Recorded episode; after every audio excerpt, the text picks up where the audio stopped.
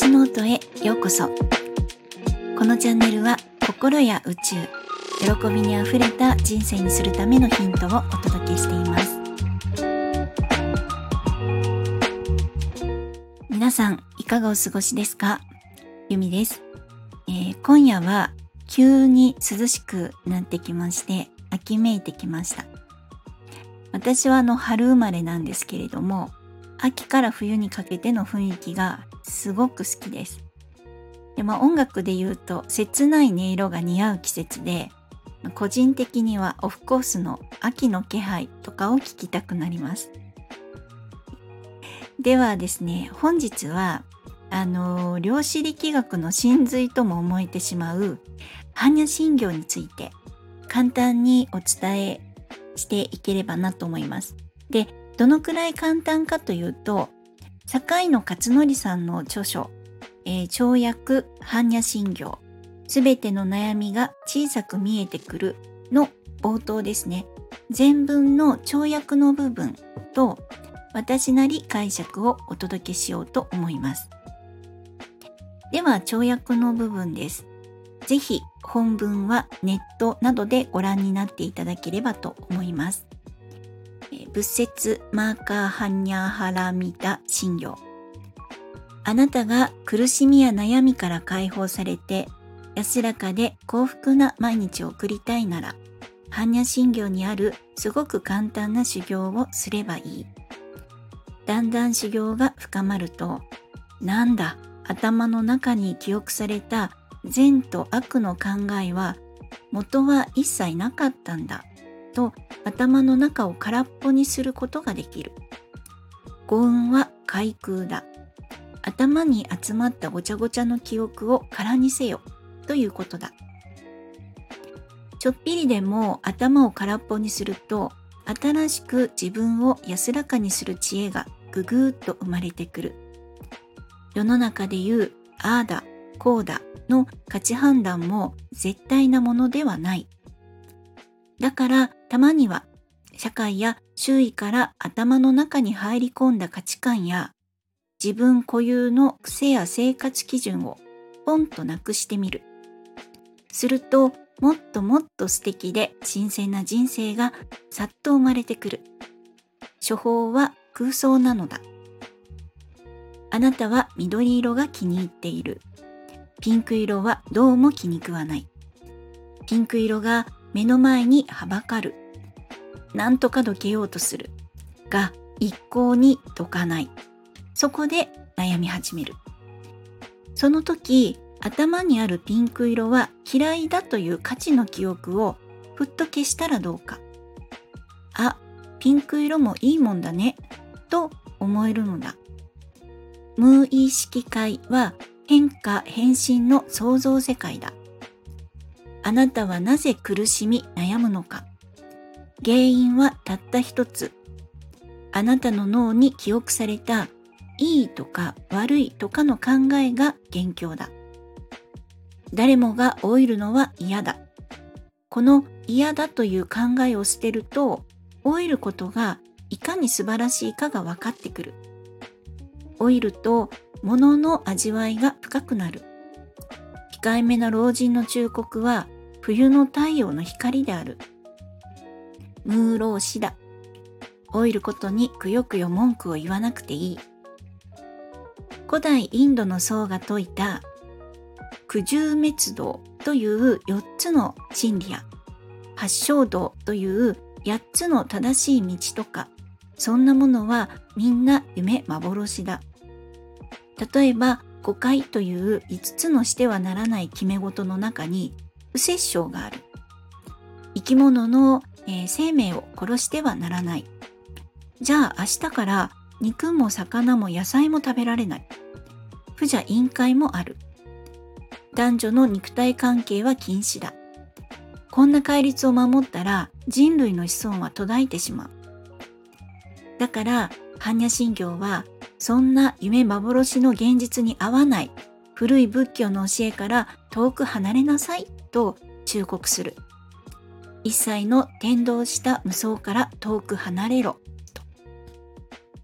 牛肉やお魚をいただくときには生物の尊い命をいただきますと合唱して感謝をしながら、ああうまい、まあおいしいと楽しく食べる。生きているだけでも丸儲けなのに、愛する男女が深く優しい情を交わして生きられるなんて、これこそ極楽なんだ。何かを禁止して生きるのではない。すべてを生かしてあれこれこだわらず生き抜くことが悟りの生活なのだ。アーノクターラ山脈三宝台。この上ない安らかで幸福な平和な心を得よと。ああしなければならない。こうすべきである。こんな倫理に縛り付けられた一生は虚しい。自分の道は自分で決めよ。常に頭のこだわりをクリーンにして自在に生きるには、座禅もいいが手間がかかる。何よりもまず真言を唱えることだ。いつでもどこでも真言を唱え念じていると、既成の価値観が薄れる。苦悩も去る。そのうちいつの間にか物事にこだわらず、楽しく明るく自由自在に生きる知恵と力が発生する。嘘ではない。真実だ。真実風光だ。真言の言葉は意味ではない。たくましい音の連鎖があなたを苦悩から救い、若い命を再現する。その最上級の真言とはこれだ。ギャーテーギャーテーハラギャーテーハラソーギャーテーボージーソワカ。これが般若心経の真言だ。繰り返せとあります。どうですか？めちゃめちゃ優しくないですか？頭の中にある過去の記憶情報とかのいいとか悪いとかは一切なくて、本当は一切なくて、頭の中のごちゃごちゃおしゃべりを空っぽにしてみれば、悩みや苦しみはなくなるよってことなんですね。で、社会とかあと他人の価値観も全部手放してもポイポイってやつです。で、頭のごちゃごちゃをクリアにしましょう。いろんなことを空にしましょうと。そしたら新しい知恵とかアイデアとか、新しくチョイスできるものが見えてくるっていうことだと思うんですね。要するに先日もお話しいたしましたあのチャンスに気づけるような、そんな余裕が出てくるってことだと思うんです。で、年を取るとか、まあ、老いることも喜びとして捉えられるようになるっていうことだと思うんですね。で、私はあの女性なので、やっぱり老いることには抵抗があります。でも美しく聡明に年を重ねていければなって思っているので、ここはですね、どしどしこの教えを自分に採用していこうかなと思っています。で、食べ物もありがたくいただきますと感謝して、まあ、男女の愛もですね、どんどん育みましょうとあります。もう本当にやっぱり情を交わす、まあ、好きな人と結ばれるとかも、それがね、本当なんですよっていうことを、まあ、説いてくれてるんですね。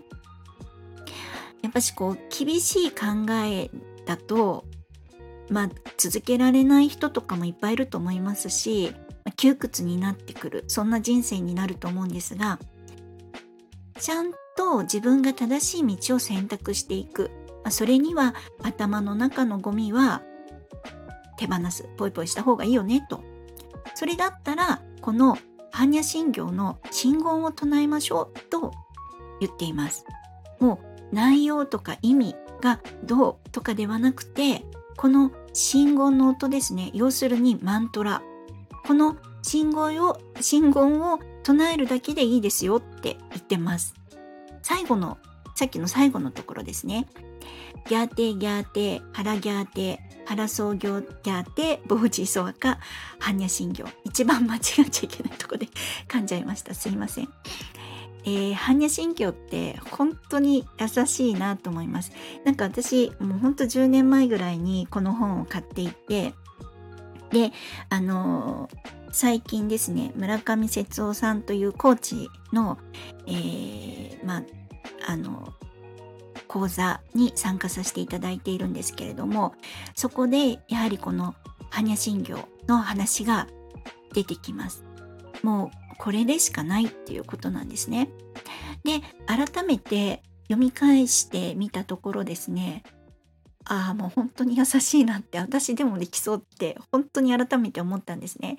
なんか何十分も瞑想する、本当になんかこう頭を空にするとか、あと座禅とかですね、なかなか時間を取ったり集中したりって難しくって断念しがちだと思うんですね。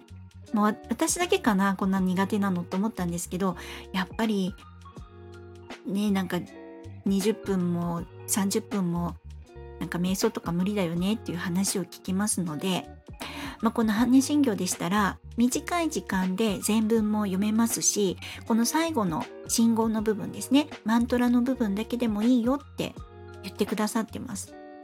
で、この般若心経の頭を空っぽにしましょう、本当はいいも悪いもないのだよというその観念をなくせば苦しみや悩みから解放されますよっていうところは、まるでですね、もう今引き寄せっていうことでもうブワーって世の中に浸透してくるであろう、この量子力学と脳科学の話だと思うんですね。